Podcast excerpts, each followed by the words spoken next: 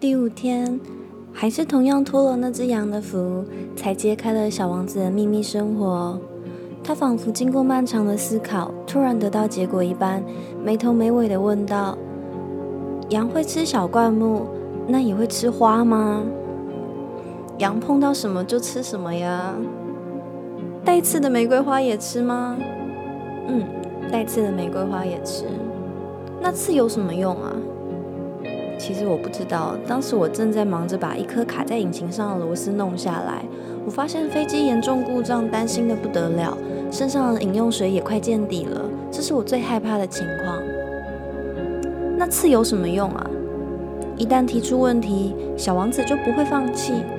这该死的螺丝让我一肚子火，所以就随便回了一句：“刺根本没什么用，不过就是花朵身上邪恶的一部分呢、”哦。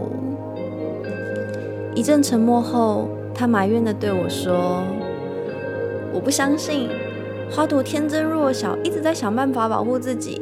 他们相信自己身上的刺是很可怕的。”我没有回应。那时候我心里想的是，如果这个螺丝再弄不下来，我就一锤敲了它。小王子打断了我的思绪，说：“你真的觉得花？不是，不是。”我觉得什么都不觉得，我刚刚是随便说说的。我现在正在忙着重要的事情。他呆呆地盯着我。重要的是，他看着我手上的锤子，手指沾满引擎的机油，弯腰对着一个他觉得丑陋不堪的东西。你的口气就跟那些大人一样。这话让我有点尴尬。他又无情地接着说道。你什么都分不清楚，你把所有的东西都混在一起了。小王子真的很生气，他摇着头，金发随风晃动。我曾经去过一个星球，那里住着一位脸红先生，他从来没有闻过一朵花，也没有看过一颗星星。他谁也不喜欢，除了算术，他没有做过别的事情。他跟你一样，整天只会说。我重要事要忙，我是个认真的人。他居然还引以为傲，他简直不是个人，是一个蘑菇。什么？是一个蘑菇？小王子气得脸色发白。几百万年以来，花身上都长着刺；几百万年以来，羊也还是在吃花。想知道为什么花要用那么大力气长刺，结果刺却没什么用？难道这不算重要的事？难道花跟羊的战争不重要？难道不比红脸先生的账目重要？如果我认识一朵在这世界上独一无二的花，只长在我的星球，要是小羊早上一个不注意咬了花一口，这朵花就毁了。哦，你也觉得这不重要？他的脸由白转红，又接着说。如果一个人爱上在亿万颗星星中独一无二的一朵花，他只要注视这些星星就会感到快乐。他会告诉自己：“我的花就在那里的一颗星星上。”但要是羊吃了这朵花，那一瞬间他眼中的每颗星星都将黯淡无光。而你觉得这一点都不重要？他一句话也说不出来了，哽咽哭泣。夜幕早已低垂，我丢下手里的工具。我把锤子、螺丝、干渴和死亡全都抛在脑后。在一颗星球上，在我的行星上，在地球上，有一个小王子需要安慰。我抱着他，轻轻地晃动，说：“你爱的那朵玫瑰花没有危险。我会画一个嘴套给你的小羊，我会画几个栅栏给你的花。我会……我不知道自己还能说什么。我觉得自己很笨拙。”我不知道该怎么做才能触碰到他的内心，或是怎么做才能再进入他的内心。太神秘了，这泪水的王国。没多久，我就知道了更多关于这朵花的事。在小王子的星球上，一直都长着一些只有单层花瓣、普通的花。这些小花占不了多少地方，也没有打搅到谁。清晨，它们在草丛间绽放，到了晚上就静静凋谢。但是有一天，不知道从哪来的种子突然抽了新芽，小王子近距离地注视着这株与众不同的新苗，说不定这是新品种的红面包树呢。但是这株新苗很快就不再长大，而且准备孕育出一朵花。孱弱的幼枝上长了一个很大的花苞，小王子觉得这绝对会开出一朵奇妙的花来。但这朵花却躲在绿色的房间中，花了很多的心思打扮。他细细挑选出场时身上的颜色，慢慢的穿上，一片一片调整自己的花瓣。他不想像罂粟花一般皱巴巴的现身，他只想光彩夺目的降临这世间。是的，他很爱漂亮。所以，他神秘的梳妆打扮耗费了许多的时间。一天清晨，在太阳刚升起的那一刻，他绽放了。他细腻的做了这么多事前准备，却打着呵欠说：“我刚睡醒，头发乱糟糟的，让你见笑了。”小王子再也无法隐藏自己的爱慕。你好漂亮啊，可不是吗？花儿轻轻地说。我是和太阳同时诞生的。小王子发现这朵花不太懂得谦虚，可是它太动人了。他立刻又说：“我想现在是应该早餐时间了。你那么善良，应该也替我准备了一些。”小王子有些困惑，却还是找来一个浇水壶，满壶干净的水浇灌花儿。于是。这朵花很快就开始用它带点多疑的虚荣心折磨小王子。比方说，有一天，他跟小王子说起他身上的四根刺。老虎张牙舞爪扑过来，我也不会怕。小王子回了一句：“我这星球上没有老虎，而且老虎也不吃草。”花儿悠悠地说道：“我不是草，对不起。”我不怕老虎，可是我很怕刮风。你有没有替我准备屏风？小王子注意到，怕刮风，这对一株植物来说真不幸。这朵花真复杂难懂。晚上你要替我盖玻璃罩，你的星球太冷了，住得不舒服。我来的地方……他的话突然硬生生断在这里。他来的时候是颗种子，根本就没有见过别的世界。他对于自己差点说了个天真的谎话，而且还被识破，觉得有点懊恼。他轻轻咳了两声，为了让小王子觉得愧疚，他说道：“屏风呢？我本来要去找，可是你刚刚在跟我说话。”于是花儿用力地咳了好一阵子，好把错怪在小王子头上。尽管小王子真心诚意地喜欢这朵花，还是立刻对他产生了怀疑。小王子太过认真看待一些不重要的话，反倒让自己不开心。我不该听他的。有一天，他这么告诉我：绝对不该听那些花说的话，应该看他们、闻他们就够了。这朵花让我的星球香气四溢，可是我却不知道庆幸。老虎的事让我动怒，其实我应该要同情他才是。我真的是什么也不懂，我应该用他做的事来判断这朵花是好是坏，而不是听他说的那些话。他让我的生活充满芬芳，他点亮了我的生命。我根本不应该离开他跑出来，我应该要猜到，在他可怜差劲的花招后面还隐藏着柔情。花是一种太矛盾的生物，我那时还太稚嫩，还不懂得爱情。我想，小王子是趁着候鸟迁徙的时候离开的。在出发的那天早上，他把星球整理得井井有条，把星球上的活火山打扫干净。小王子有两座活火山，早上热早餐的时候很方便。他还有一座死火山，不过他说，说不定哪天它就会爆发呢。所以他也把死火山的通道打扫干净，就算死火山复燃，也会缓缓的、规律的燃烧。而不至于爆发。火山爆发就像烟囱起火，很明显，我们地球上的人类身材太小，所以不能够打扫火山。这就是为什么火山总是带给我们各种麻烦。小王子也带着忧愁，把最后几株红面包树的树苗连根拔起。他以为自己再也不会回来了。离开的那天早上，这些每天惯做的事情却让他觉得特别珍贵。他最后一次替花浇水，准备替他盖上玻璃罩的时候，他发现泪水已在眼眶打转。再见，他对花说。不过花没有回话。再见，他又再说了一次。花咳嗽了起来，却不是因为感冒。他终于开口：“我太愚蠢了。”请你原谅我，祝你幸福。这朵花没有一句抱怨，小王子大吃了一惊，当场愣住了，手里的玻璃罩还举在半空中。小王子不懂他为什么如此的温柔平静。是的，我爱你。花儿对他说：“都是我的错，你才一点都不知情，这都不重要了。不过你也和我一样愚蠢。”祝你以后找到幸福。罩子就留在那里吧，我用不到了。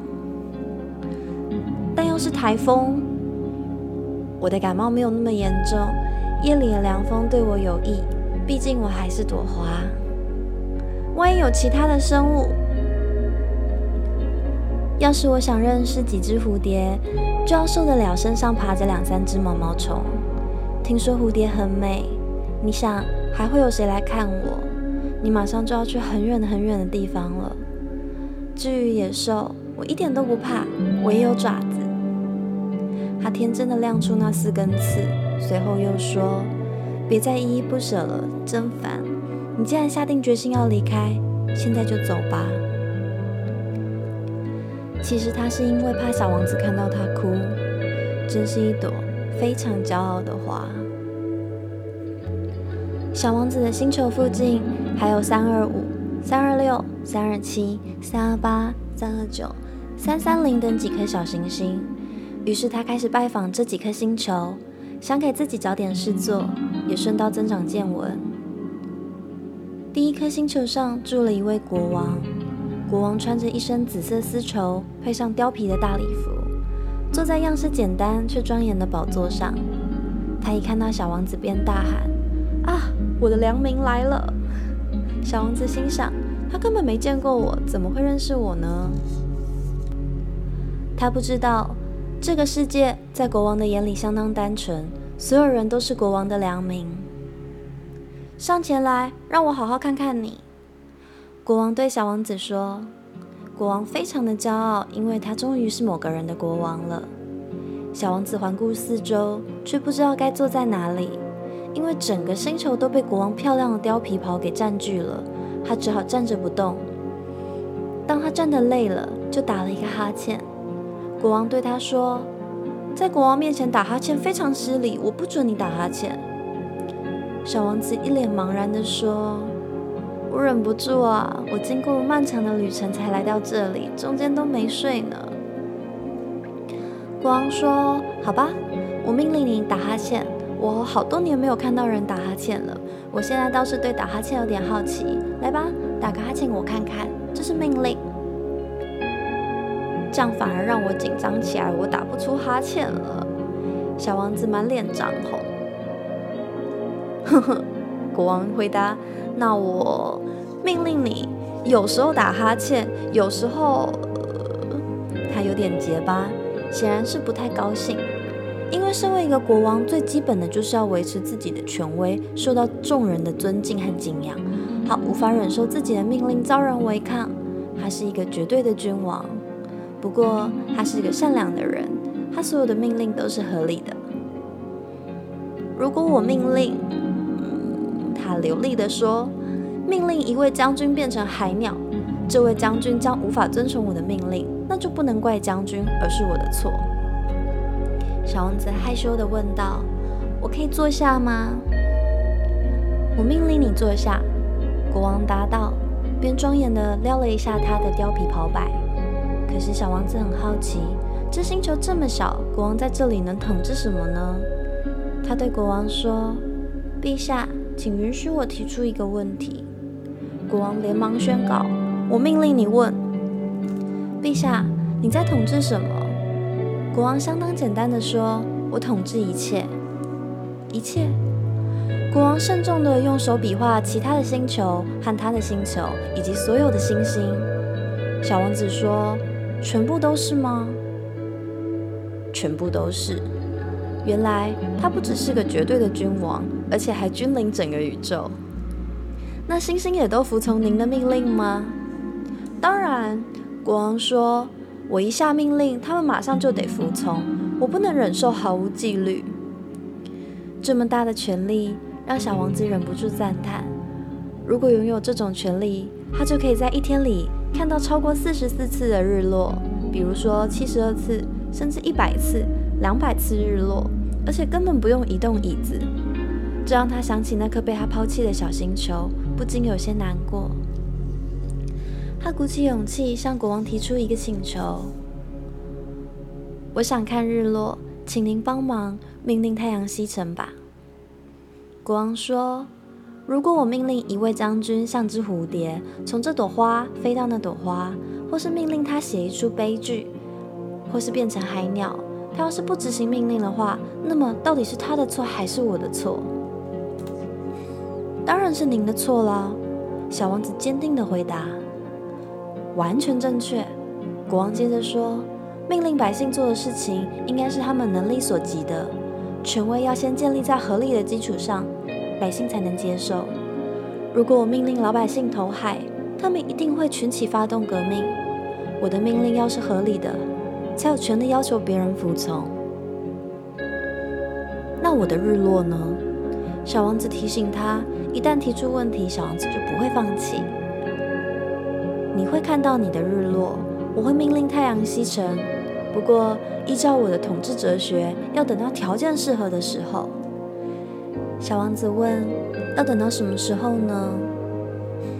嗯，国王在回答之前，先动手翻开了一本重重的日历，嘴里慢慢的说道：“嗯，应该，应该，应该是今天晚上七点四十分，你会看到我的命令生效。”小王子打了个哈欠，错过日落虽然可惜，不过他有些倦了。他对国王说：“我在这里没什么好做的，我要走了。”别走！国王才因为拥有一个人民正在骄傲得意。他说：“别走，我会让你做大臣。什么大臣？嗯，司法大臣。可是这里没有人可以让我审判呐，这很难说。”国王说：“我还没有完整的巡视过我的王国呢。我年纪大了，这地方又没有地方放出巡逻的马车，而且我一走路就累了。”哦，我已经看过了。小王子说，并回头看看星球的另一面，那里一个人都没有。那你可以审判自己啊。国王回答：“这是世界上的头等难事，审判自己比审判别人要难得多。”你如果能够正确地审判自己，你将成为真正的智者。的确，小王子说，但是我在哪里都可以审判自己，没有必要住在这个星球上。国王说，我想在这个星球上藏了一只上了年纪的老鼠，每到晚上我都能听见它的声音。你可以审判它，时不时给它判个死刑。你的判决可以决定它的生死。不过你要省着点用，每次判完刑就要赦免它，因为我们只有一只老鼠。我不喜欢判任何人死刑，我想我还是走吧。小王子回答。不行。小王子做好了离开的准备，但他不想见到老国王伤心，说道：“如果陛下希望一命令就可以立刻被执行，您现在可以合理的命令我，比如说。”您可以命令我在一分钟之内离开这个星球，我想条件已经很合适了。国王没有回答，小王子犹豫了一会儿，然后叹了口气就走了。我命令你当我的大使啊！国王匆匆忙忙的大喊。国王摆出了一副无上权威的样子。这些大人真奇怪。小王子踏上旅途，便喃喃自语地说。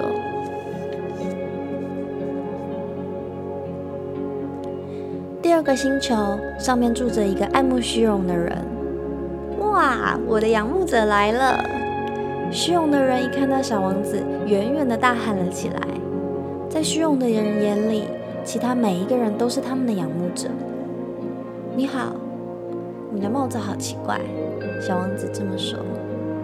这是致意用的。虚荣的人说，每当人们为我欢呼的时候，我就用帽子向他们致意。可惜从来没有人路过这里。小王子不懂他的意思，说：“是吗？”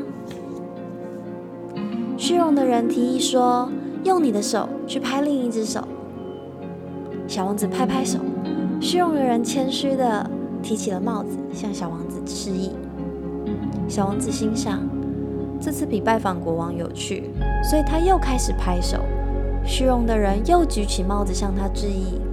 小王子持续了拍了五分钟的手，开始厌倦这个单调的游戏。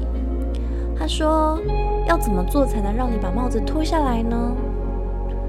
而虚荣的人根本听不进他说的话，因为每个爱慕虚荣的人都只听得见赞美的话语。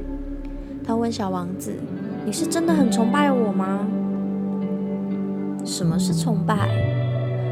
崇拜就是你觉得我是这个星球上最美丽的人，衣服最漂亮的人，最有钱的人，还有最聪明的人。但是你是这个星球上唯一的一个人呀！让我快乐吧，继续崇拜我吧。小王子耸耸肩说：“我崇拜你，可是为什么你那么在意？”